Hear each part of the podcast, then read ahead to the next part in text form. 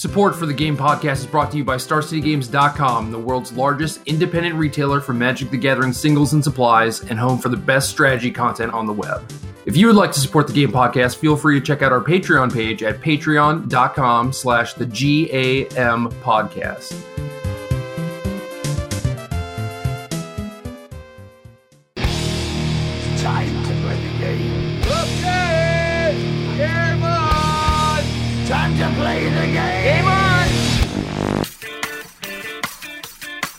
Welcome to episode 92 of the Game Podcast. I'm Gerry Thompson. Here with me is Brian, the Bishop of Rebirth, Gottlieb. It's time, man. Do you feel it? Do you feel the rebirth in the air? We're about to move on from Kaladesh block. It feels like we have been here just for so, so, so long. And finally, we're on the precipice of a new set. I can't tell you how freaking excited I am right now. I honestly feel like I'm reborn. Okay, well, I'm basically right there with you. I had the same feeling when Gideon Ally of Zendikar was extended to stay in standard for another six months. hmm And this is much worse. Yes, much, much worse. So I also feel good. However, I do think it is very strange. They had a panel at PAX West last weekend. I was there. If y'all missed the coverage, uh, don't worry, there wasn't any. Uh, I It was was just you. You were the coverage. it was just me. I was live tweeting the entire thing. I didn't even know that I was going to do that, but then just as the events kept happening, I don't know. I was just like, yeah, I guess I guess I'm just all in. Like let's try and get all the information out there because this is pretty dumb that there is no coverage. And then they just take a week off of previews. I have no defense for that. I'm pretty much impervious to having my buzz killed right now because I'm so into this set and so into the transition. So I'm I'm willing to write that off. And I've been thinking a lot about the cards that have been spoiled. I find them mostly interesting. I'm excited to see what's still out there. So I'm not going to let you totally kill my buzz right now. But Word. you have a valid point. I mean, I am I am also very excited. However, I have been building decks and uh, I was working on an article that I'm submitting tonight for Star City and everything. And I've I've built a bunch of different decks and I, it just makes me want more. Yeah. And normally during preview season, you get like the first 10 cards and then it's like, okay, cool. These are the things that are possibly going to define the format. And then every couple days, like you get a few more cards that are very interesting and worth building around and add to previous decks that you've built and everything. And then it just stopped. Yeah, I I also think too these these cards we've seen so far, while a lot of them are interesting and like you, I've been building decks around them. It doesn't feel like these are the most push cards we're going to see though. I mean, as far as like rates and and what's going on, I don't see anything here where I'm like, "Oh, this card's about to define standard for the next 2 years." You know what I mean? These are all cards that are fine and interesting, but nothing really spiking the power level as it stands right now, which is a little different for preview season. Usually we start at the, oh my God, look at this card. This feels a little bit more subdued. Interesting cards, but subdued on power level. Yeah, I agree with that. I do think there are some cards that are pretty exciting, maybe just for me, I don't know. But it, it is again a product of their preview week not officially starting until next week. Right. Which I just I don't know why it things happen that way and I'm going to stop complaining, you know. It, it just it makes the experience so weird for me to be so excited and then be like, "Oh, hold on, wait a week. We're taking a week off and then things will continue as normal on Monday, you know." Right. I, I can't disagree with you there. You know, one other thing I want to point out about this transition and, and maybe why it's so exciting. At the time of the last transition, the best stuff going on was Temur Energy, and it wasn't going anywhere. Like Gideon was a a- clear second place to the Temur builds that were taking over. And it felt like we had a bunch of decks that were just surviving rotation completely untouched and they were going to be absolutely fine, with the exception of bans, because that's what was on our mind at the time of the last rotation. Were there going to be bans? Were things going to be shook up? So it, it's different now. Virtually every single deck is losing a major, major piece of the puzzle. So it does feel like we're working with much more of a clean slate in this instance than at last rotation. I think most people have gotten into the habit of even during rotation, not just when a new set comes out, but like during rotation, they're used to having a lot of the decks stay the same and still be key players. And this is one of the few times in recent memory where It's like, oh yeah, everything is just changing completely. And I never really liked the idea of, hey, can you port this standard deck into modern or this modern deck into standard or whatever?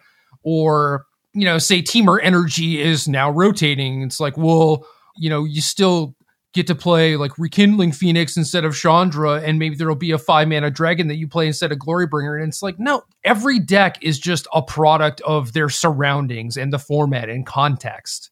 So I really don't like going into preview season just evaluating things in that way because everything is going to be different, especially now. The decks that you saw last season with, I guess, the exception of blue white control, which is mostly untouched, just to Teferi strategies in general are not losing a lot and will likely still be good because they were very good. But for the most part, everything else is changing, and you have to look at this format in context as a whole. And yes, you can learn from things that have happened in the past, but trying to port decks and do things of that nature doesn't really work. Right. You do need to start from square one. Absolutely. I agree with you. That's the only way to actually glean useful information from this time of year. So I do like it in that we are losing a lot of stuff, and I have high expectations for a Ravnica set as far as filling in the gaps, uh, not necessarily for specific card choices in decks, but just as a way to have more different playable cards in a format, right? Like I expect this set to be packed. Same, same. I, I mean, multicolor sets often do a good job of that. And also I think the mechanics here are, are interesting as well and and good constructed mechanics for the most part. Uh I mostly agree.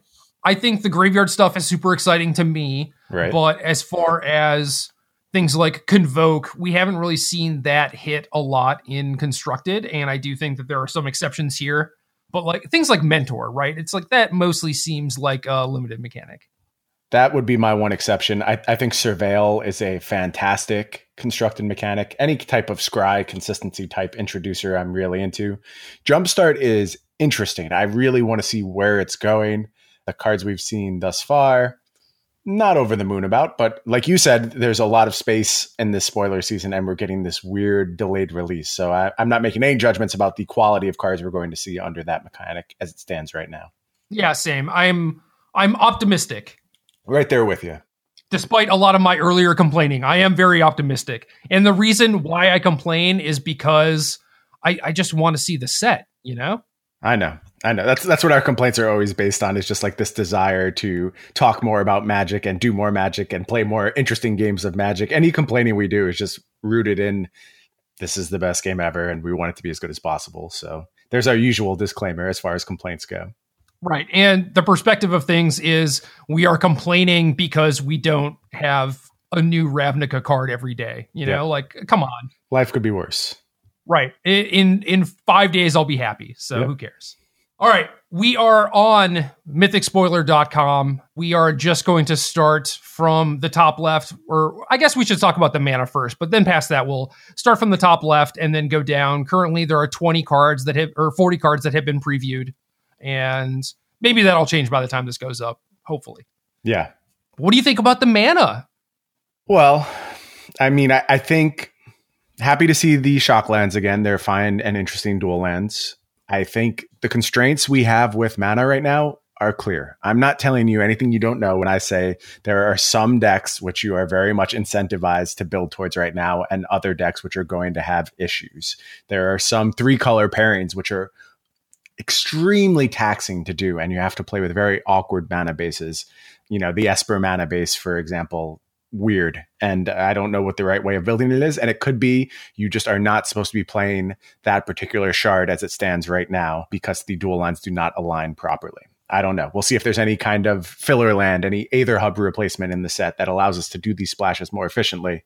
But as it stands right now until the release of the next set i think mana is being dictated to us very clearly and trying to stray from those rules, you're doing so at your own peril. And it probably is not going to be successful early on in the format unless there's a piece we're missing right now.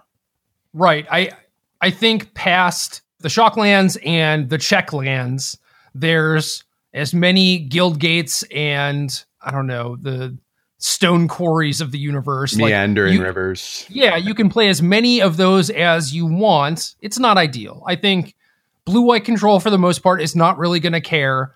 Uh, you brought up Esper, which I think is a good example where you have Watery Grave, you're lacking the other two, and maybe you can try and fill the gaps with uh, a bunch of check lands and evolving wilds, maybe Field of Ruin, although I'm not sure if you'd actually count Field of Ruin as a card that helps or hurts your mana base. But yeah, I've been looking at a lot of the the three color mana bases, and it's kind of interesting where Naya has Temple Garden Sacred Foundry, which obviously lends itself to being base white, right? Right. Like you can't necessarily build a Naya deck that is going to cast Goblin Chainwhirler or Steel Leaf Champion, but if you're trying to play History of Benalia with two splashes, you can potentially do something like that. Right. And we're being led down these very clear paths. It, it's kind of strange to have our options dictated to us by the mana. I mean, in some sense, they always are, but it's not, it doesn't feel so lopsided in most cases. Usually there's a good balance to what you're able to do with mana. And it feels like the balance is a little bit more dictated this time around, which is fine. That's an interesting problem in and of itself. And,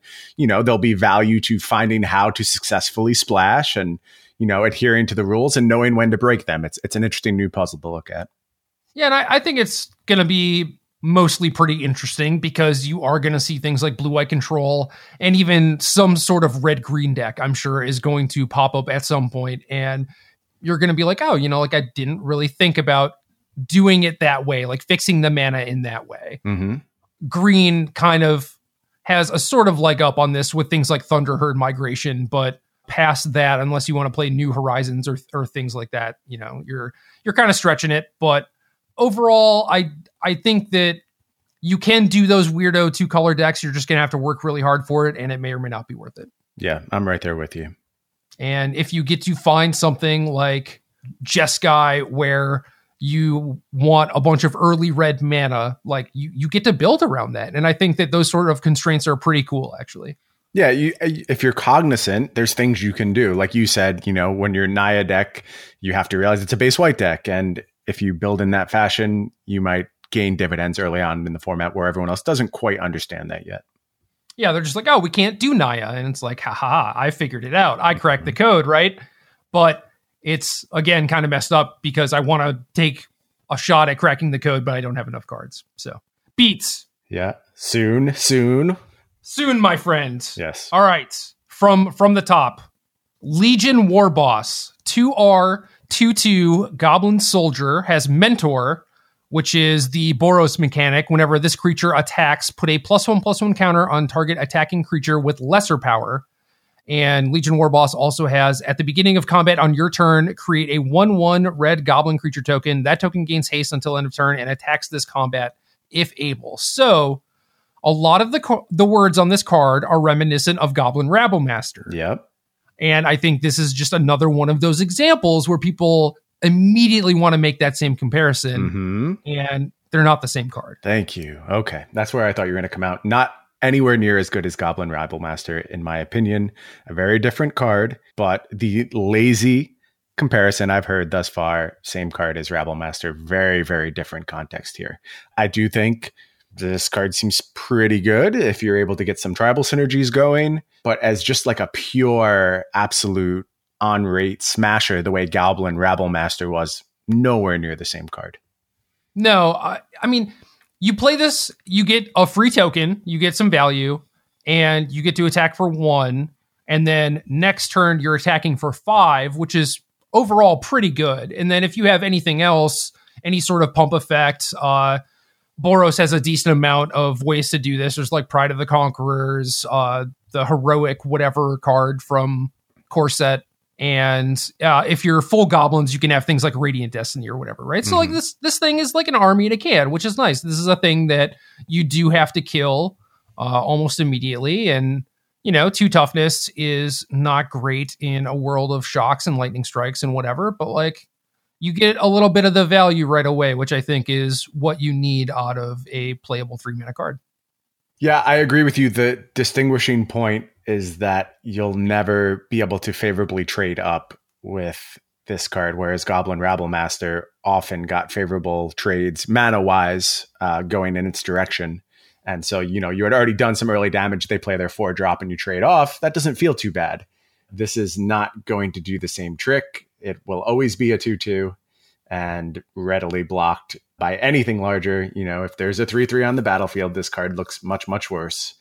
And that's very relevant, I think. And, and that's what ultimately kind of disqualifies this card. But there's a lot of spots where it is hyper efficient. I don't want to say this is not a good card. I think it's absolutely seen play. I just want to halt the comparisons a little bit. That's all. Yeah, I definitely agree with that. This is a card that is very strong at going wide, and there are ways to benefit from that. And even something like Volley Veteran is another good way to benefit from that. So I think it is a very good card, but yeah, it's not going to be forcing the block with Siege Rhinos like Goblin Rabblemaster. Therefore, you have to look at it in a different context. Yeah, and we're starting to push into the realm of like, hmm, there's a lot of good goblins floating around, and when that happens, people love goblins. They love trying it out. It feels like we haven't seen the piece where I'm like, oh yeah, goblins tribal is definitely a thing. That's even with you know War Chief being around. I still don't feel that way, but we we might get there at some point. It needs a good one or two drop. I've been looking at goblin lists. Like I said, I've been building a bunch of decks for this article, and I do think that goblins is mostly there. It like you said, it's just yeah, the one or two pieces away from being like, okay, this is actually a thing that I want to be doing. Mm-hmm. Whereas right now, it's like, oh man, like a lot of the power levels concentrated in like the three, four, five area, Clunky. which it is feels clunky. Yeah, yeah, it's a little clunky, and that's kind of tough. Uh, I'm I'm not really willing to go into wily goblin territory quite yet. Maybe it's warranted. Who knows? Yeah, time will tell. Next up, Ral. Izzet Viceroy? 3UR Planeswalker, starting loyalty 5. Plus one, look at the top two cards of your library, put one into your hand and the other into your graveyard. Minus three, this deals damage to target creature equal to the number of instants and sorceries you own in exile and in your graveyard. Man, this, that's so overdeveloped. That's one of the most overdeveloped abilities I've ever read. And minus eight, you get an emblem when whenever you cast an instant or sorcery card, this emblem get deals four damage to any target and you draw two cards. So a lot of similar comparisons to to Teferi, like the Ob Nixilis shell that has been fairly prevalent with modern day planeswalkers. This is pretty similar to the core set planeswalkers also where it has a very clear build around Yes. and an emblem that is going to be very fun and basically impossible to lose. Yeah, so I I understand what you're saying about that ability being overdeveloped. At the time, I still applaud the narrowing of the range of planeswalkers. I I like this style of planeswalker better than this is just the best possible card. I do Um, too. It's just like what how many other cards count cards you have in exile? Yeah, it's weird. And probably a payoff coming. I mean, we have Jumpstart, but even Right. beyond that, I, I I bet this gets leaned into a little bit harder at some point. Maybe. I think it is just trinket text added on to make it a little stronger and because of the mechanic that is in is it. So it, it does make sense. It's just very strange. Yeah. I will say that this kind of five mana planeswalker that gets you a card, kills something, unbeatable ultimate. It's like a meme at this point, right? Like this is Yeah. what the five mana planeswalker looks like. It wasn't that we downplayed Teferi. We both identified it as a very powerful card in the set. We just were like, yeah, this is clearly powerful, but kind of boring on its face, very obviously powerful. Ral, not the same thing. I don't have the same feelings about Ral. I think it will fill a need in strictly blue red decks. It does something important for those decks. But as far as this competing with Teferi, it's just really no competition. Teferi is leagues and leagues better. And also, just to kind of lay out where I stand going into this new standard format, I do think there's probably three cards that are sticking around that are just leagues above everything else in the format. That would be Teferi, Search for Azcanta, Goblin Chainwhirler. I think those are like the three very clear pillars that we have going into this new format, barring incredible prints in this set, which there very well may be. But with that baseline power line, it has me a little cold on Ral. Not to say it won't fill a niche, it's just not really there on the insano power level Teferi type scale. Agreed. One thing I will note is that we have Nicol Bolas. We have two blue dual lands for Grixis colors. And Ral strikes me as a type of stand in for Teferi if you don't actually want to play with Teferi. Yeah, the question is how much is that white splash costing you?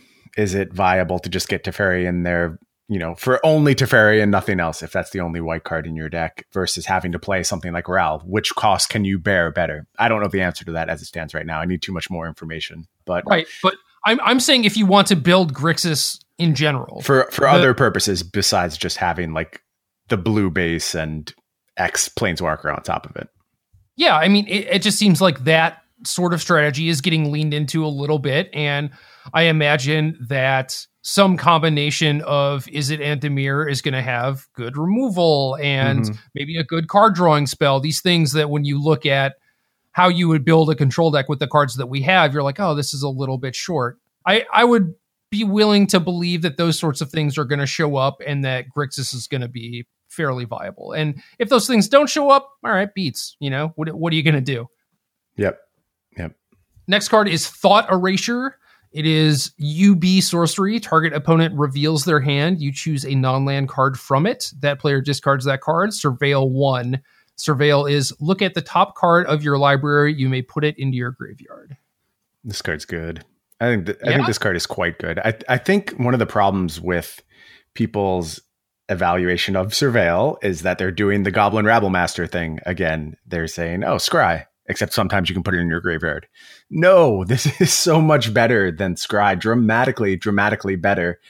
I was talking about this card with uh, Jonathan Carter, co-host of the Head Games podcast earlier today, and just kind of talking through if we think it's viable. And we play Transgress the Mind pretty happily. And granted, there was the whoa, exile. Whoa, whoa. Hold on, I, I I'm getting there. There's the exile clause there. Very, very important. A very important clause but exiling might not be as important as it stands right now in this format, just cataloging things as they go in. And this gets everything.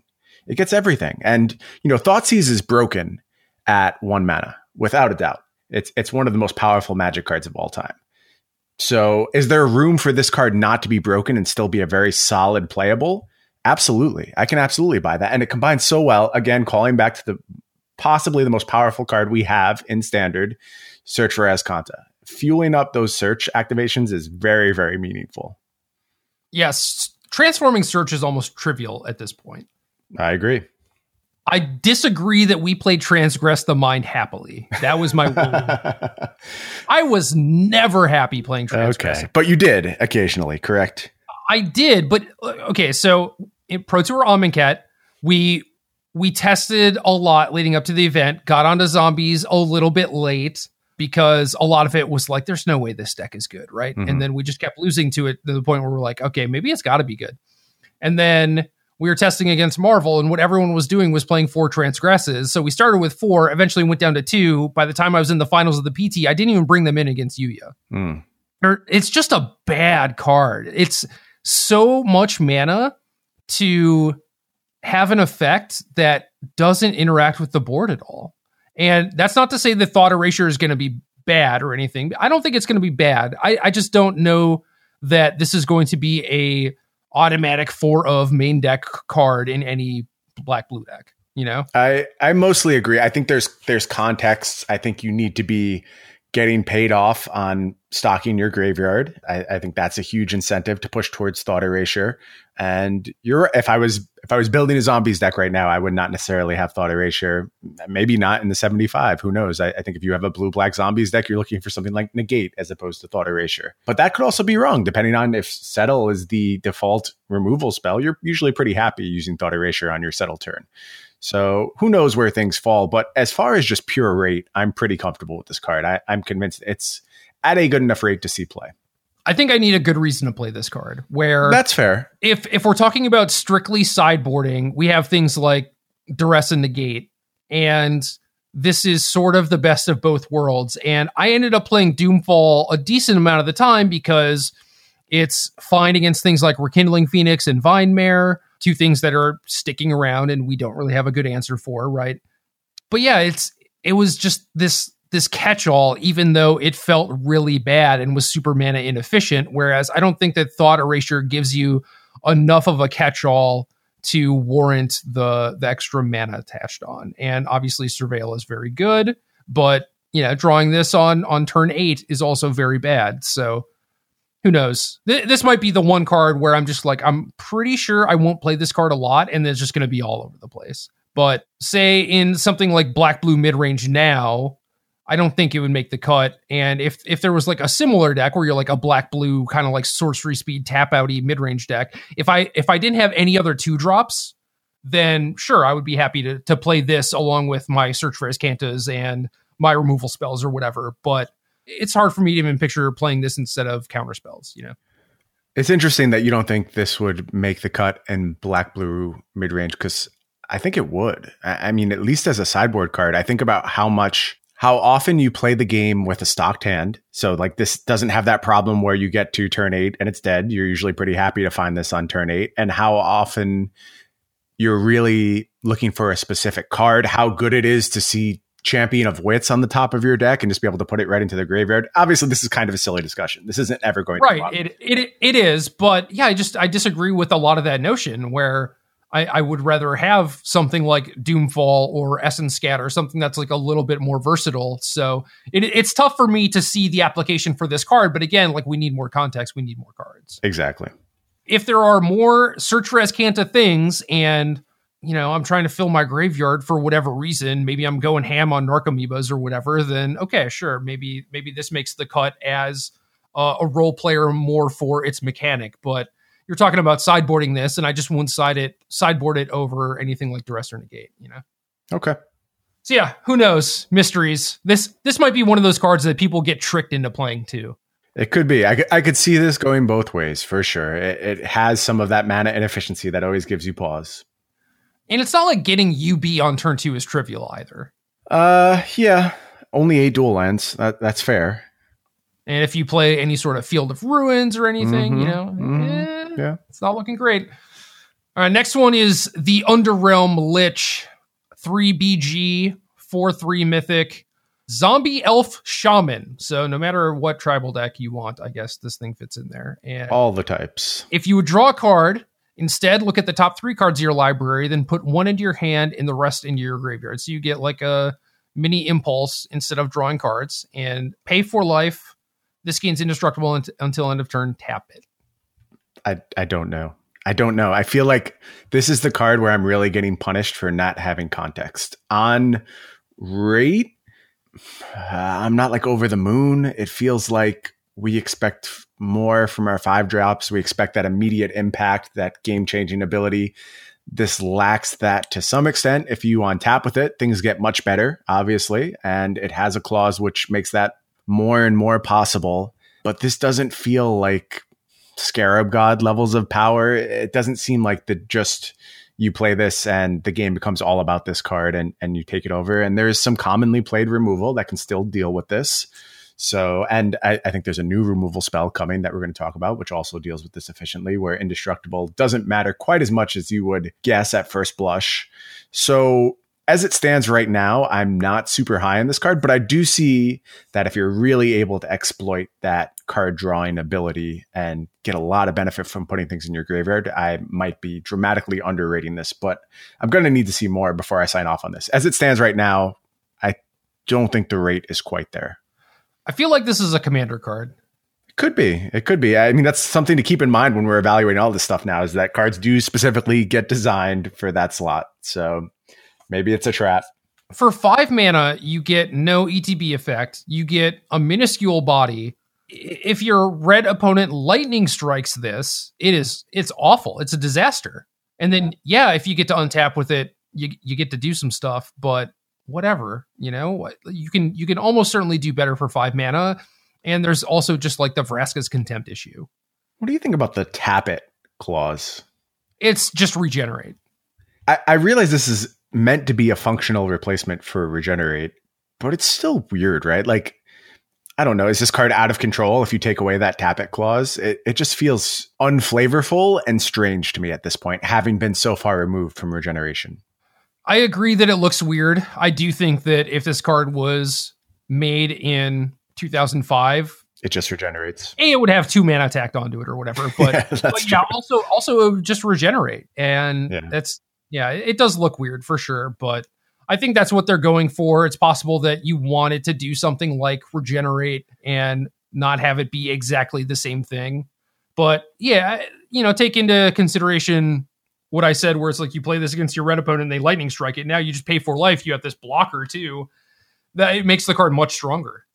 It does, but still probably not, not all that good, to be honest with you, at at least in that matchup. Yeah, I definitely agree. So I'm willing to pass on this for now.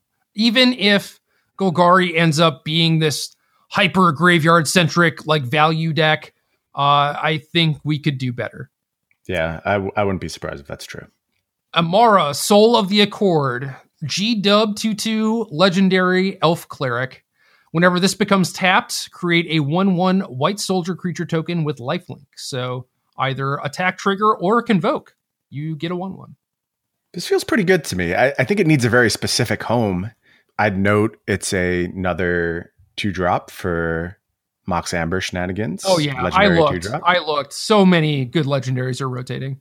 Hmm. Okay, so that might be a little bit far off. We'll have to see what's what's coming down the pipe here. But I, I think that in the right context, this card could certainly get the job done. It seems like uh, building around this, it could be there on rate. Should we talk about the problem with making a bunch of one ones though, or do we just want to pretend like that problem isn't a real one? Well, if we want to talk about Chainwhirler, we have to point out that the mana is worse for it. It is. It's it's much worse, dramatically worse. So you have Sacred Foundry and Steam Vents as red dual lands, and a lot of the support cards for Goblin Chainwhirler were rotating to the Mhm. point where most red decks look like they're going to be uh, maybe goblin based, maybe token based, like Boros tokens, or maybe just mono red aggro because you still have Shock Lightning, Strike Wizard's Lightning, right? Right. So in those instances, I would be more worried about dealing with early aggression rather than worrying about my board getting blown up by a Chainwhirler. hmm That makes sense. I feel like you're just gonna have Chainwhirler cast against you way less unless the the format just kind of comes full circle and there are a lot of X ones running around. Yeah, yeah. I, I- it's hard to say it at this stage. I think it's much more useful to talk about what the card is capable of in the context of like, oh, maybe Chainwhirler won't be that big of a deal. And if then it, it is a big deal, you can go, okay, this strategy isn't primed for play right now. But you know it exists, you know what it's capable of, and you're just at a point where you have more knowledge. I mean, if there was some time constraint we were dealing with right now, then maybe I would say, okay, I'm not going to focus on Amara until I know where the the format shakes out but that seems silly. I, we're still very uh, early on in spoiler season. I'd rather talk about applications for the card than downplay its ability to compete in a Chainwhirler world. I will say that I've looked at some of these green white decks and it looks relatively strong. I mean, you have things like Llanowar Elves, Legion's Landing, depending on whether you want to be white base or green base. You have Mhm. Amara, Shalai, History of Benalia, or Shanna instead of uh, Shalai. But like Shalai also plays like a pretty big part too. And then there's a Yeah, I think of Shalai's great. Yeah. yeah, I was I was just trying to go in casting cost order and blew it. Um, Mm-hmm. and then you have planeswalkers in the four drop slot and some good removal spells. So green white looks solid to me. Yeah, I agree. If if you remember, the start of this format was uh, green white winning a PTQ. Maybe that was the start of Dominaria standard. But yeah, it was. Green White has found some very limited success early on in formats. I think a lot of the key pieces remain. It's a difficult style for me to weigh in on because it's very much opposite of where I usually find myself. But the early in the format green white decks were at least interesting. I think Shalai is an incredibly powerful card. This card seems to mostly play well with it, and there's at least one very good convoke card coming down the pipeline, Correct. which we will get to. So so I'm I'm pretty happy about Amara. Yeah, I, I'm with you. I, I would like to build around it. I think it has potential. Next card is Boros Challenger, R dub 2 3, creature human soldier, mentor, and 2 R dub. This gets plus one plus one until end of turn. So you can potentially spend a bunch of mana, pump this thing, and mentor onto anything. It seems like this is designed to be the good limited uncommon, but I don't know. With the right synergies, I could see it getting there and seeing some standard play. It's it's not that far off on power level, and mana sinks are always good when you're just playing a bunch of dorks and attacking. So uh, I, I again need more context. Need to know white red decks look like, but it seems plausible that this could see some limited standard play. I think so too. I, it's very close to being there. I think the four mana to plus one plus one it is kind of a dead giveaway that this is not really meant to be constructed, but hmm we we need some some two drops right now. It, it just looks like the format is pretty weak. Uh, you have Adanto Vanguard. The red two drops are like Viashino Pyromancer, Direfleet Daredevil, Lightning Mare, and Goblin Instigator. You know, so there's there's not a lot in the two drop slot right now. So maybe this is all we get. Yeah, could be. I hope not, but we'll see. Yeah, it's it's on the low side of power level for sure. Next card is Quasiduplicate. One UU sorcery, create a token that's a copy of target creature you control. And this has Jumpstart, which is you may cast this from your graveyard by discarding a card in addition to paying its other costs, then exile it. So this is the first jumpstart card of a higher rarity that we've seen. These effects tend to be underwhelming in most constructed applications. I do like the kind of secondary value of putting this card into the graveyard via surveil and search for Azcanta and then getting paid on it later. You could see, you know, finding some successful plays if there was like this is kind of silly again, but like something like Muldrifter in the format, you could envision a deck that really enjoyed having a copy of Quasiduplicate in its graveyard for the late game. That seems fine to me. I wouldn't shock me to see this creep into some lists as a one of, but I don't see anything that you really want to build around Quasiduplicate right now. It just has some some neat applications if your deck is able to really take advantage of them. And I don't know, it, it's like half exciting, I guess. I, I, I like the name of it. That's cool. Yeah. It, it piqued my interest. It depends on what creatures exist and what ETBs there are. I think search for Azcanta away this card into Torrential gear Gearhulk. Like maybe that would have been a thing that people would play one of for that reason. Yeah, but you could could also you could also do the same thing with Vizier of Many Faces, even though it's a little bit more mana intensive. But this has the potential for six mana to create like a really quick burst of board presence. And Right. we had Cloudblazer, you know, it's not that crazy to think that a Muldrifter type of thing would exist. Yeah, I can buy that. And, you know, I did some stuff. I, I had one of these in my Stitcher supplier deck that I was building. And the problem was I didn't have any real payoffs, but it, it does do a nice job of like keeping your graveyard going in that instance where you've played a Stitcher supplier and you can duplicate another. And I, I don't know if there's anything there as it stands right now, Right. um, but just a neat little interaction to keep track of. Ravenous Chupacabra. Yeah, that's a that's a fine creature to copy in most instances. I mean, it, it depends. Again, like we we've seen very little chupacabra lately, and there's a reason for that. It hasn't had a bunch of really good targets, but it it may in this new format. Yeah. And uh, what about copying my Chainwhirler? Is that cool? Uh, no, no, right. not cool at all. All right. Minim- minimal coolness. Sinister Sabotage. One UU instant counter target spell. Surveil one. Busted. Love it. I, I think it's so good. I, I mean, this effect again. I, I don't want to beat a dead horse. Search for Azcanta is the main impetus for this card being exceptional. You will flip your searches much more reliably with this card floating around. You know, we've had counter target spell Scry one. It was very good. Surveil is way, way, way better. Way better, dramatically so. Again, talking about things like Quasiduplicate, all these other jumpstart cards, which will surely be spoiled as time goes on.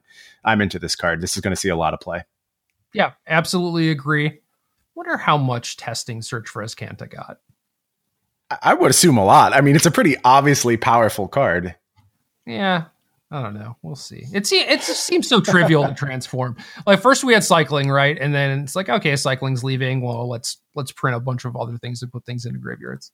Yeah, I'm going to talk about that a little bit more as we we move through this set. But you're exactly right. It's very very easy to flip at this point. Word. Next card is Macabre Hatchery, 3 BB sorcery. Choose a creature card in your graveyard with CMC 1, then choose a creature with CMC 2 and a creature with CMC 3. Return those creatures to the battlefield. I don't know what to do the, with this yet. Uh, it's really not clear to me, but I think this card is like fine on power level. If there's some way to start doing some recursive stuff, it could get real interesting. Uh, this doesn't exile right after you cast it. Nah. Yeah, so like if there's some way to buy this back, I I mean, I'm thinking Eternal Witness. Eternal Witness is probably never coming back to standard, but you know, that type of effect comes to mind. Some way to get a little bit extra value out of this. Yeah. Because like just average one, two, and three drop probably not going to be worth all the setup and the fact that you have to have all three to really get fully paid. But if there's some way to twist that a little bit in your favor, I could see this card getting some play. Yeah, and, and you're paying five mana for six mana worth of cards, except you have to work to get that six mana worth of cards. I imagine if people build decks around this, a lot of the time they're going to get a one and a three or a, a one and a two. You know, like right. That's not, the problem. you're not necessarily going to get every part of it every time. So doesn't strike me as like an insano build around or anything. It is cool, and again, it depends on what you can bring back with this card. Mm-hmm. Waiting for more context. Yep. So more context. I'm happy to build around this though. Like I like those kinds of decks. Me too. Next card is the Buy a Box promo. Impervious Greatwurm, 7 GGG, 1616, Convoke Indestructible. Those just sound like really silly stats, don't they? 16 16. I don't know. That strikes me as funny for some reason. I don't know. I, I, I like the square stats. Okay. Uh, this card is probably what Buy a Box promos should be. I think it can spark some interest. It may even see just the tiniest, tiniest touch of play. I could, I can buy that, but it's not fundamentally altering the rules of Magic and doing something that's never been done before and creating games where your opponent doesn't get to take any more turns. So kudos on getting a lot closer to what a Buy a Box promo should be. I agree. I'm happy that, well, this doesn't make me want to buy a box any more than it did before, but I'm sure that there are a lot of people out there who this card moves the needle for. I think so. Yeah. Barging Sergeant, 4R, 4 2 Minotaur Soldier with haste and mentor. Just a limited card. I don't, I don't think there's anything to see here. Yeah, and I'm just going to go right below it instead of going left or right for Hammer Dropper, 2R Dub, 5 2 Mentor. Same problem. Weird that how close those cards are. Yep. But And I, I think this is just indicative of what Boros is going to be about. You know, Yeah. Hi- high power things. Oh, that's cute because it works with Mentor and yep. whatever. Firemind's research. You are enchantment.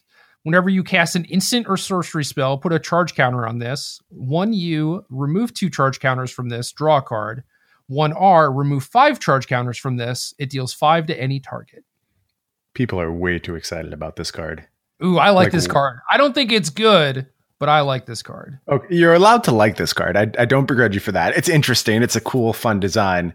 I don't think this is uh, at a playable rate, though. I will, I will be very surprised if Firemind's research becomes a thing in standard. Compare to any planeswalker, search for Azcanta, basically anything. Anything. yeah, that's the problem. Even compare this to Primal Amulet, right? Just just not buying it. I do agree it's it's a fun design though and you know 15 20 years ago this card would have blown my mind. I would have been all about this card jamming it into every deck possible because these are exactly the type of interactions I love to build around, but I recognize you need a little bit more these days. Uh, I will note that cheap enchantment in blue and red could potentially be good in control mirrors in the same way that Dynavolt Tower type of stuff was. Yeah. Where this is this is hard to remove. It is. It is. I, I can I can buy that, and it, it could have some niche applications out of a sideboard. Sure, I I can get on board with that, but it still just requires so so much. You, I mean, if this is like what you're relying on to win the game, you have to cast twenty spells throughout the game to be able to win. That's just a ton, and I I don't know if that's realistic. Uh, you know, maybe with jumpstart shenanigans, and if there's enough cantrips, I'm I'm downplaying how often you can do that in control mirrors, but we shall see. What if you have two of them? Then then you only need to cast ten spells. Okay, that's nice. I still I'm still not 100 percent convinced, but it, it's getting easier, so that's good. Yeah, it's it's not great, but I, I do think it could show up potentially at some point. It's just not a card that is super insane or anything. We'll have to keep an eye on it. Narcomoeba. Uh, you should know what this does, but one U, one one creature illusion flying. When this is put into your graveyard from your library, you may put it onto the battlefield. So this works with uh, surveil, any sort of self mill thing. What else am I Search for? Azcanta. Search for Azcanta, which is, bas- which is Supplier. basically surveilling. Yeah. So when I, when I saw Narcomoeba being back, my reaction was befuddlement. I think that this is an important card, and I, am not saying like this goes on to define the format. but I think it's an important card to be aware of and to see what it can do. And the first place I actually went was just a control deck, which sounds weird. Like, what do I want Narcomoeba? And I was using Stitcher Supplier in my deck to, you know, what, what's that doing in a control deck? But if you harken back to like Caw-Blade days and having a 1 1 flyer just to protect your planeswalker, that you're just generating, doing what you would do anyway, going about your business, having Search for Azcanta flip on turn three reliably because you're playing Stitcher's supplier, just always having the flip on turn three is crazy. Ramping to your four mana planeswalker. In my case, I used Karn just because there's not a better option. And I kind of bemoan that. I said for the deck to actually have legs, it would need more. But there's something really interesting here. And just leaning hard on little bits of value from Narcomoeba, always having free Narcomoebas, it's more impactful than people realize right now, I think. Is there certain context under which it's meaningless? Yes. Is it a bad draw? Yes. It's all about whether you can build a deck to mitigate those things. So I'm having a lot of fun building around Narcomoeba right now. I can see it being a miss because it does depend a lot on context, but there's some neat tricks you can do with it. And it definitely merits exploration because it's just like a historically broken card. Unquestionably one of the best blue creatures of all time.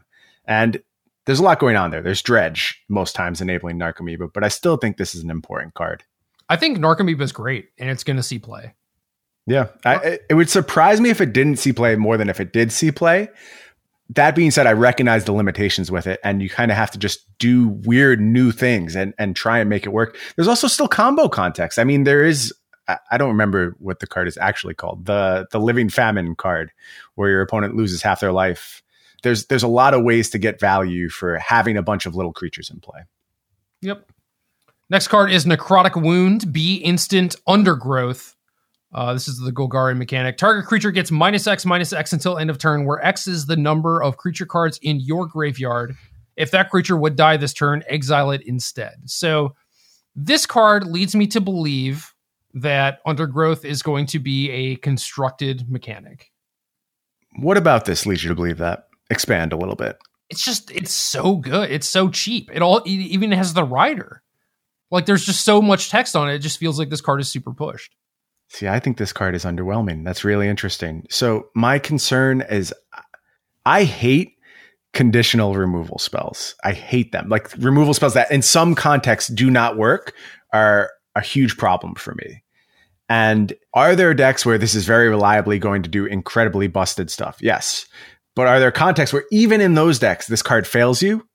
Again, yes. And, you know, you compare it to something like Fatal Push. Tough comparison. One of the best removal spells of all time, seen play all the way back in Legacy. I get it. Really hard barrier to overcome. But you could see where this card just doesn't line up in some gameplay situations. And that's a problem for me. I expect my removal to do the job. And I'm not sure this is going to be the best option in anything but these the smallest number of decks that can really reliably get it up to an appropriate size. Tell me why I'm wrong. I would imagine that if you're playing undergrowth on your cards, you are probably going to be pretty good at making that happen. So to me, it just strikes me as, you know, like you're building with like Narcomoeba and Stitcher Supplier and stuff. And it's like, it doesn't take that much more to actually make Necrotic Wound playable. I mean, you can even just look at the explore creatures, explorers, uh, like the other thing that I was missing with Narcomoeba. Right, right. Good point. So there's there's plenty of ways to actually fill your graveyard. It's just like you're you're just looking for a little bit of payoff, and Narcomoeba is like a little bit of value. Necrotic Wound is decent. It is a reasonable upgrade, I think, to things like Cast Down. It also has the Exile clause, which is good against Rekindling Phoenix, and maybe that's necessary. Maybe it's not. You know. But yeah, I don't know. It just it seems like if I were doing graveyard creature things, I would want this card. It could be I'm a little too low on the exile clause right now. I, I think I've just been like downplaying it as it stands in the format, but I just don't know enough about the format, honestly, for me to be saying things like that. So if the exile clause becomes truly important, I can see, you know, tempering my dislike of this card a little bit it could be I'm just missing context here too. Like if you show me that I am reliably putting a ton of creatures into my graveyard and I, I my concerns are for naught, I'm never going to get that completely ineffectual necrotic wound, then maybe I'll come around on this. But as it stands right now, when I was building like my Narcomoeba Stitch of Suppliers deck, I I didn't play this card. Yeah, there. Uh, well, you your decks didn't have enough creatures in them, almost certainly.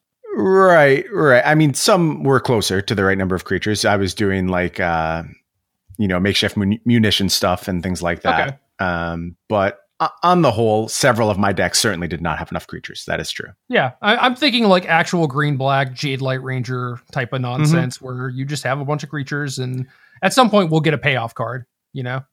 Yeah, yeah, I, that could be what I'm missing right now. Next card is Ar- Arboretum.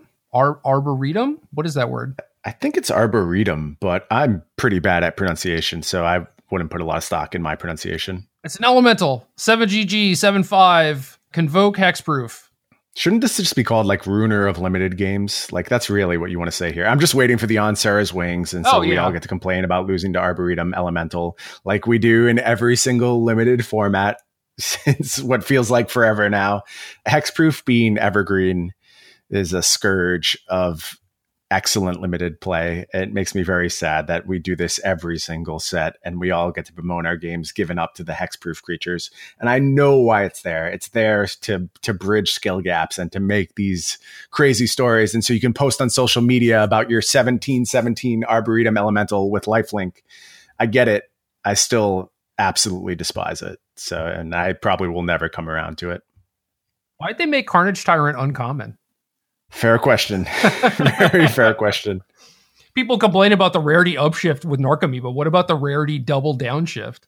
Yeah, yeah, that's a dramatic play there. Deadly Visit, 3BB sorcery, destroy target creature, surveil 2.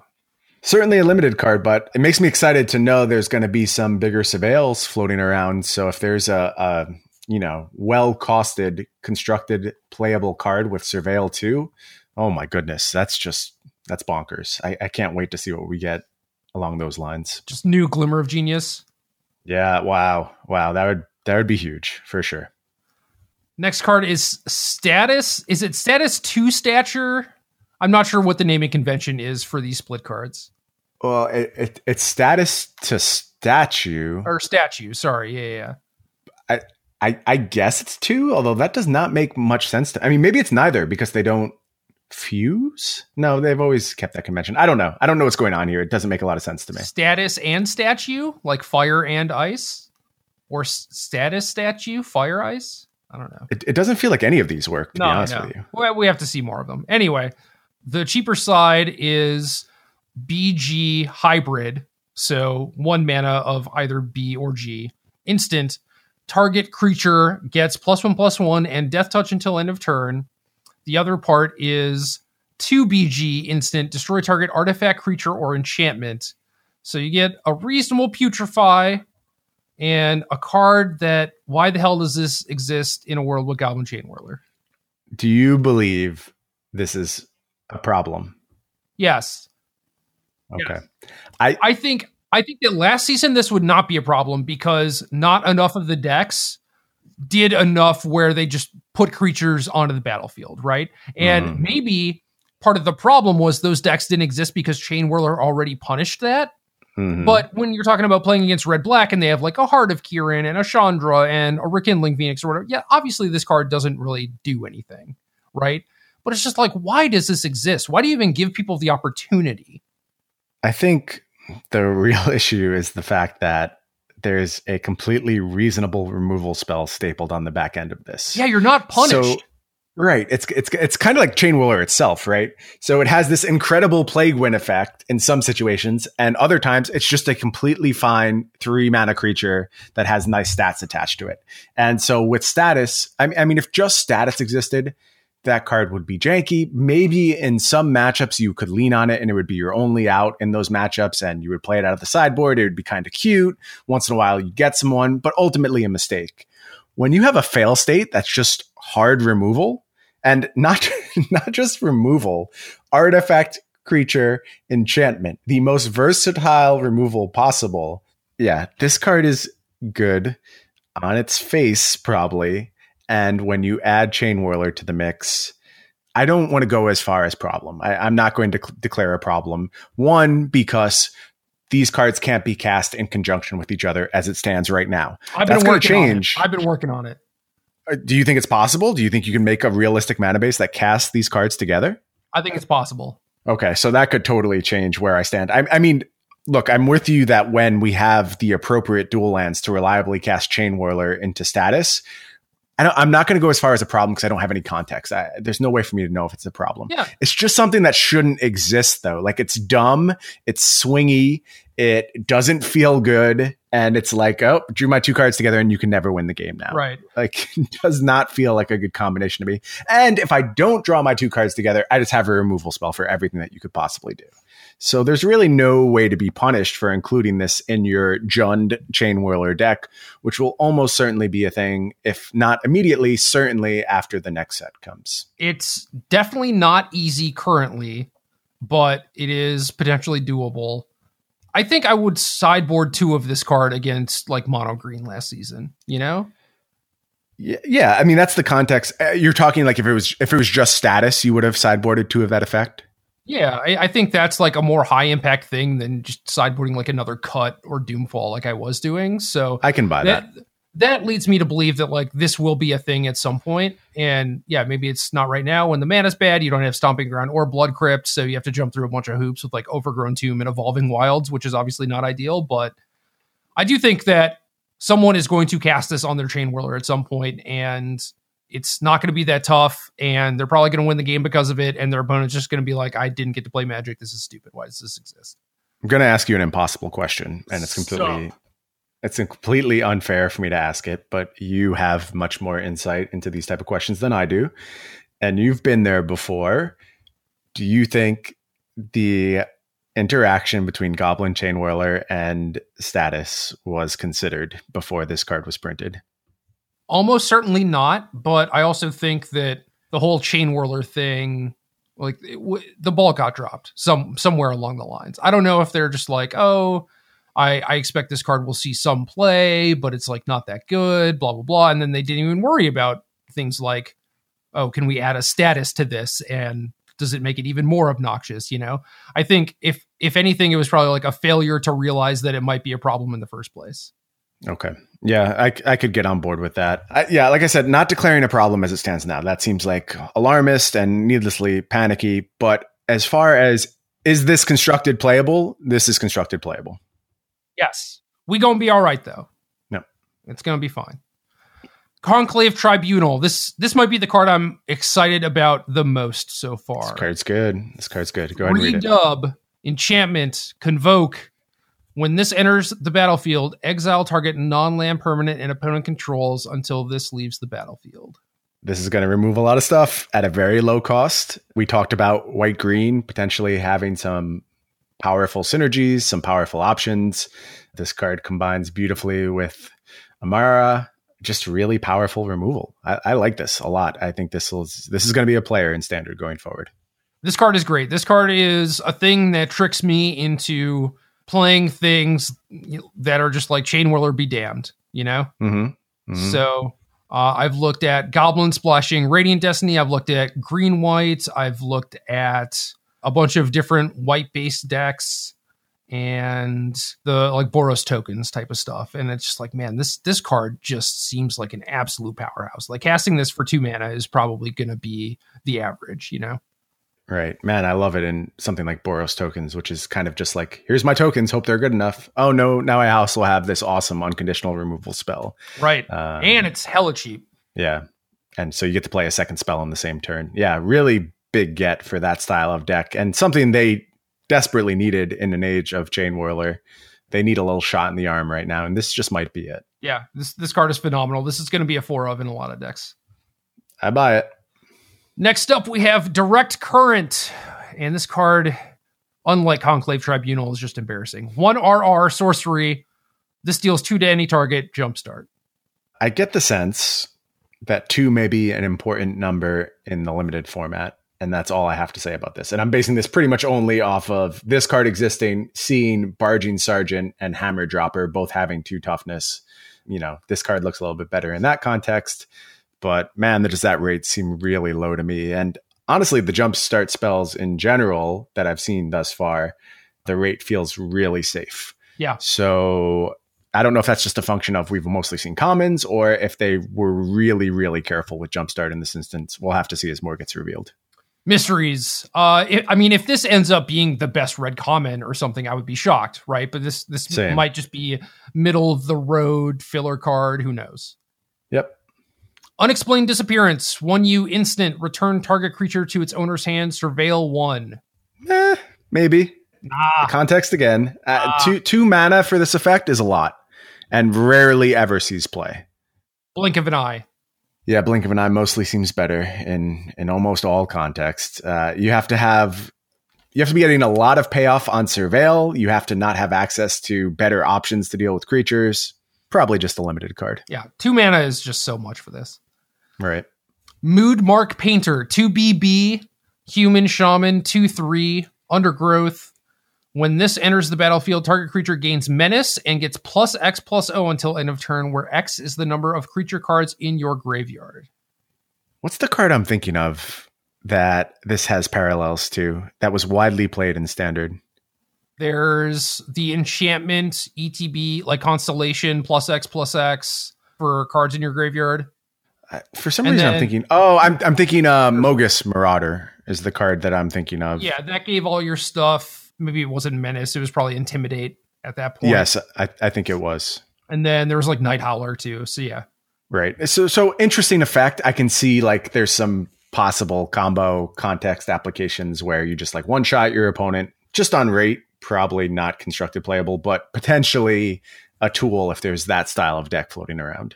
This is four mana and a creature, so it's reusable in a lot of different contexts and has the potential to fireball your opponent. So if you are looking for that sort of effect for an undergrowth deck, like you you want a finisher, this this might actually be a card that you play.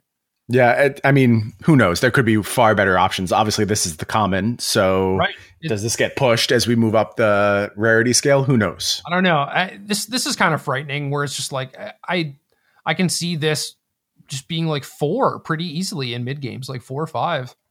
Mm, so for sure. it seems pretty strong. Uh, definitely in the limited context. I'd be Yeah. surprised if this wasn't one of the better cards in limited. Yep. Rosemane Centaur, 3G dub, Centaur Soldier, 4 4, Convoke Vigilance. Kind of like bread and butter, common. Right. If, if I go Right. one drop, two drop, I'm not super excited about playing this on turn three necessarily in constructed, but maybe. Yeah, probably looking for some other convoke payoffs. I I mean, if there's more stuff like uh, Emmara, then maybe this sees a, a bit more play in the limited format, but certainly now pushing through to constructed. Yeah, and I don't know. We have Conclave Tribunal on common. This is pretty clearly pushed for constructed, I think, just on rate. And you've seen like the hexproof uncommon with the buy a box mythic, fake mythic thing. This is this is just a common. So there there are Mhm. going to be other like good convoke things. And like I said, for the most part, convoke hasn't really hit in constructed. Just all the creatures are just overcosted fatties for the most part. So I would Yeah. this this is closer than we normally get. So I, I would expect maybe this to be the closest for constructed, but who knows? Could be. I'm still holding out for a Chord of Calling reprint, but I don't think I'm going to get it. Hey. Radical idea: one U instant draw card jumpstart.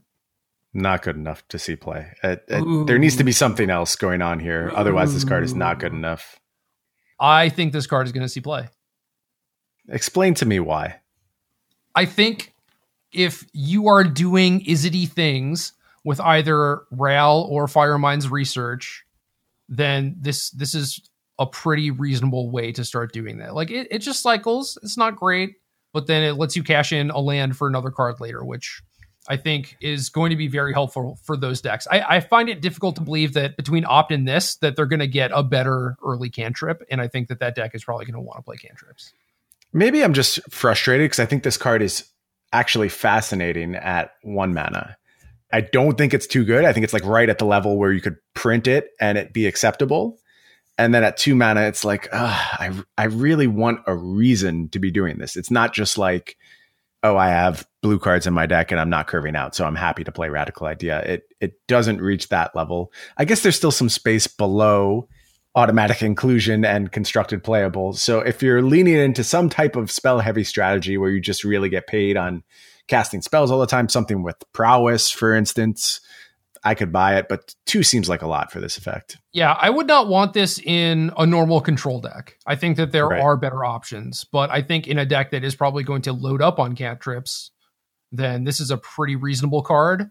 I, I will note that Chart a Course kind of competes with this for a little bit, and I'm honestly not sure which one's better.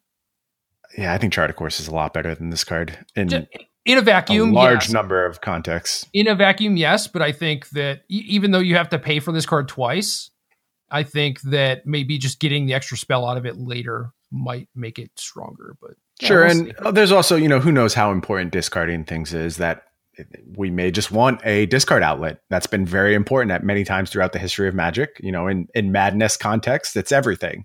So who knows when we have another effect like that that we're looking for this. So I guess I'm I'm being a little dismissive just on pure rate. I don't think this card is there, but there's certainly context under which we can want to have access to this. Reanimator decks love I- having I was gonna reliable say- discard outlets. I was gonna say we can jumpstart some Impervious Greatwurms than Yawgmoth's Vile Offering people. Like that is definitely a thing we could do. yeah, we we could. We could do that. I don't know if we're going to, but it's theoretically possible. There are again, there are not a lot of good legendary things. Right. Right. Murmuring Mystic, 3U, 1 5, human wizard. Whenever you cast an instant or sorcery, create a 1 1 blue bird illusion creature token with flying. This is a Robo Rosewater card, isn't it? Here you go. Here's your payoff. You're playing Murmuring Mystic with Radical Idea, and now you have yourself a deck, which doesn't do all that much. Yep. Yep. Man, four mana. Four mana for my young pyromancer. That's a lot. I mean, this card's probably like okay at three mana. You start to consider it and maybe trick yourself into playing it. Yeah, But yeah, four mana's a lot. What about Healer's Hawk? Dub, 1 1 bird flying lifelink. I don't know why I would. Maybe I'll be proven wrong. Maybe there's some equipment that I want to play. Maybe I want to put a captain's hook on this card and just go to town. Who knows? Nah, the horse rotates, right? But there's there's some reasonable life gain stuff like this into a Ajani's Pridemate. Eh, Uh, I hope not. I mean, it, it's possible. I'm on the but, lookout. I'm on the lookout. Okay, you keep an eye on that. You keep me posted, and I'll be ready to hop in once you figure something out. The Hawk is is rather strong on rate. It's better than like what we used to get. It's certainly an upgrade from Suntail Hawk. So I I can't argue with you there. If for some reason you need to gain life consistently, this seems like it would do it in many contexts. Maybe it's worse than Suntail Hawk because this tricks you into playing with it. Interesting theory you have. Last card, sort of. We have we have guild gates to go with the dual lands. I hope everyone noticed that. Mhm. Sonic Assault, one UR instant. Tap target creature. Sonic Assault deals two damage to that creature's controller. Jumpstart. This is the type of card I love making work in limited. Yeah. I love these like hyper aggressive decks that you just eke through value. It's So, so, I'm bad. excited. It's so I'm excited to make it work, but uh, yeah, I mean, this isn't coming anywhere near constructed. Hopefully, there's better options for Izzet. But like, if aggressive Izzet is a thing, this is probably part of it. And like, it's it's going to be one of those decks where if you get all the pieces, it's just bonkers, and if you don't have them, then you feel very silly. I mean, think about just doing this on turn six. Tap two things, four to them. Presumably, this clears the way for some sort of alpha strike. Like it is a lot of damage, You've you've pushed through a lot of damage, yeah, for sure. but obviously very little to to none for constructed applications. Super narrow, super super narrow. What's your favorite card? Uh, my favorite card thus far is Narcomoeba. It's inspiring me to check out a lot of stuff. I'm not saying it's the best card I've seen so far. If I'm naming the best card I've seen, it's probably Conclave Tribunal. I just think it's a can't miss card. But a lot of interesting stuff here and a lot of really fun stuff to build around. Like I have a lot of ideas popping in my head right now that I absolutely can't wait to get more context for. Yeah, we have two different graveyard things, a couple different spell themes, some go wide stuff. There's a lot to choose from here. So I'm I'm pretty excited about this too. I think Tribunal is probably the strongest card, and I think Legion Warboss is probably the second strongest so far. Okay. Or eh, maybe maybe Narcomoeba, maybe Narcomoeba, but War War Boss on rate for sure. I think is still pretty good. Right, Narcomoeba. You, we need to know all the pieces. There's just a lot of unknowns about Narcomoeba, and you can make some stuff work right now, but uh, it's it remains to be seen if it's really going to push to its you know broken levels that it's reached in the past. Yeah, we need more surveil or self mill stuff, or reasons to be doing that, so that we just automatically include Narcomoeba, or we need something to be doing with the one one body. Yep. But it doesn't take much. Right, a, a piece of equipment here, you know, a planeswalker worth protecting there, and things get out of control pretty quickly. Oh, I'm pretty sure we're never going to see another good equipment. That they're just done. They're never coming back. Yeah. Okay, I hope not. I, I like equipment in some contexts. I think it's interesting. I think it's okay, but I doubt I will ever put a piece of equipment on a Narcomoeba. okay, a man can dream. All right, do we have a question? Uh, we do have a question. So DT Lurch wants to know. He says, "I've been struggling at converting top eights to wins for years. Do you approach single elimination matches any differently than the Swiss, or is there any solution besides more volume?" Why don't you take that first? What do you have to say about top eight matches as someone who has converted the most meaningful top eight of them all? I feel like you're a good source for information here. The most meaningful, like a, a pro tour, is that Pro what we're Tour, about? yeah, yeah. You you converted that top eight. Very few people get to do that. Yeah, I suppose that's true.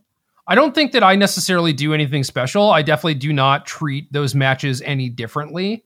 And I think that even just by asking this question, it is maybe an indicator that you are treating them differently, which is probably a bad idea because if you are able to continually make top eights, in theory, you should be able to win some tournaments, right?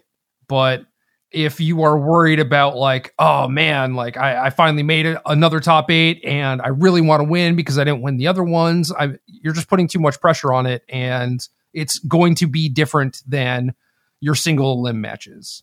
And uh, I, I've seen this with a lot of people too, where they put a goal on making top eight, and once they make enough top eights, like top eighting becomes the expected result. But then once you're in top eight, like that's the kind of like new weird feeling. And even if you're trying to treat it the same, it might not work. But yeah, I think just asking this question in general means that you are treating them differently and you need to look at something differently. I either just realize that every match is exactly the same or don't put any inherent value on actual winning, even though in in sometimes like you know PPTQs for example like winning is basically all that matters right like first gets the actual prize everyone else gets like some stuff but ultimately it's not the important stuff but just know that if you are playing in enough tournaments and top eighting enough that you will eventually win one assuming that you're doing the same thing each time Yeah, I think you did a nice job of assessing this. I don't have too much to add. It's just like it's very clear that the problem is identified in the first like 10 words of this question, where it says, I've been struggling at converted top eights to wins for years. Well, you've very clearly made it a thing already, right? You- You're singling out this portion of the tournament as a spot where you can't win. And self fulfilling prophecy sucks. Like you're, when you're expecting, I can't convert top eights, you're going to have a problem converting top eights. That's just reality. So you need to do something to reset your expectations in that situation. You need to get rid of the stigma that you're only putting on yourself.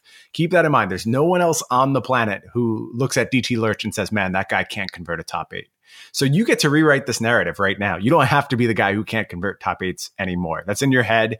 That was variance. Uh, there was nothing you could have done about it. Put it behind you. Move forward and stop singling out top eights as something different, something special.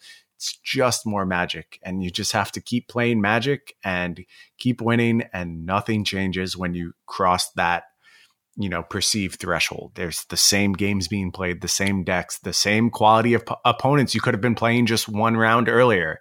It's it's just by fate that you're playing this person in the top eight now, and it's not that meaningful. And the more you work to take out the significance of it, I think the better you'll see your results start to trend. So that's all I've got. I mean, I mean, if you if you have anything else to say, go for it. But it, it's just it's all about your mindset, and you've created this for yourself, and nobody else is doing it right now.